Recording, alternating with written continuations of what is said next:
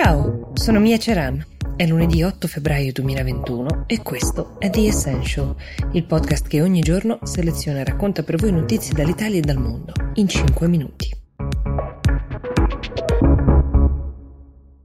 Il tema ricorrente di questo primo episodio della settimana è quello del Covid visto attraverso la lente delle differenze sociali. Forse qualcuno di voi aveva sentito di alcune polemiche che avevano riguardato anche qualche celebrità e qualche influencer italiano che avevano approfittato dell'allettante offerta dell'ufficio del turismo di Dubai che invitava i turisti e chiunque potesse pubblicizzare ovviamente questa disponibilità dell'Emirato a visitare la città per fuggire per qualche giorno o anche di più se si poteva dall'inverno e dal lockdown.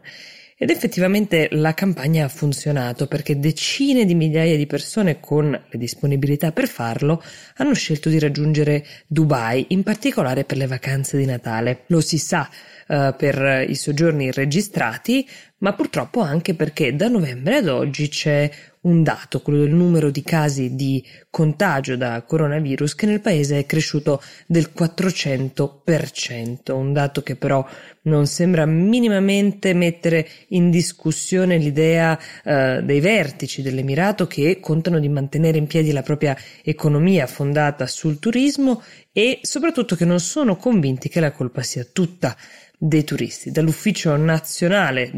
Turismo fanno sapere che qualche turista più sfrontato poi magari può aver pubblicato delle foto in cui sembra vivere e godere di una vacanza pre-Covid senza uh, misure di sicurezza, però in realtà il paese rispetta in pieno le regole, la gente va in giro per strada usando la mascherina, i cinema hanno capienza al 50%, i centri commerciali al 70%, numeri che a noi comunque sembrano piuttosto alti. Detto questo, va anche aggiunto, e questo lo fa sapere l'Emirato, ma è un dato sul quale riflettere, che non si può ascrivere questa crescita di casi che sono passati da 80.000 a quasi 300.000 registrati solo ai turisti, essendo la popolazione di Dubai composta in larga misura, cioè quasi l'85%, dai cosiddetti expatriates, cioè i lavoratori di altri paesi che principalmente sono occupati nel settore turistico, che lavorano negli alberghi, nella ristorazione e che negli ultimi mesi sono tornati anche nelle loro case, nei loro paesi d'origine per le festività, viaggiando ed evidentemente facendo viaggiare con loro anche il virus.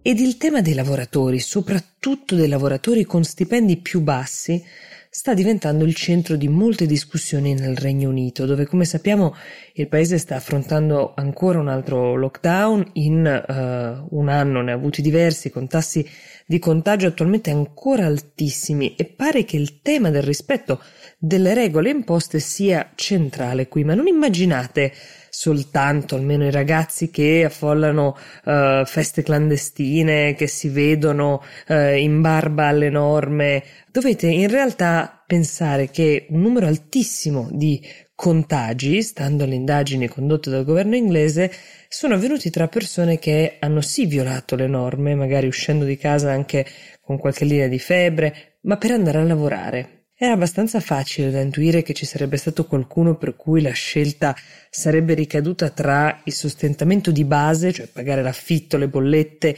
e l'isolamento. Ed è il caso di diverse persone che, ad esempio, lavorano in ditte delle pulizie o autisti, tutte persone il cui stipendio, ad esempio, in caso di assenza per malattia, si riduce drasticamente o si azzera. E poi c'è un altro fattore sul quale si riflette in queste ore e si cerca di intervenire, la questione degli alloggi, cioè spesso queste persone condividono le case con molte altre, non hanno la possibilità di isolarsi effettivamente. Il dato emerso è che circa 20.000 persone a cui viene chiesto di restare a casa in isolamento non lo fanno questo secondo il Test and Trace Scheme, che è una sorta di sistema alle immuni per tracciare le persone. Questo dato non include coloro che, pur avendo sintomi, si rifiutano di sottoporsi ad un test proprio per evitare di perdere giorni di lavoro, perché non se lo possono permettere. Questo anche perché, pur avendo il governo britannico messo in piedi un sistema di finanziamenti per chi viene colpito dal virus, in realtà ha imposto come requisiti l'ottenimento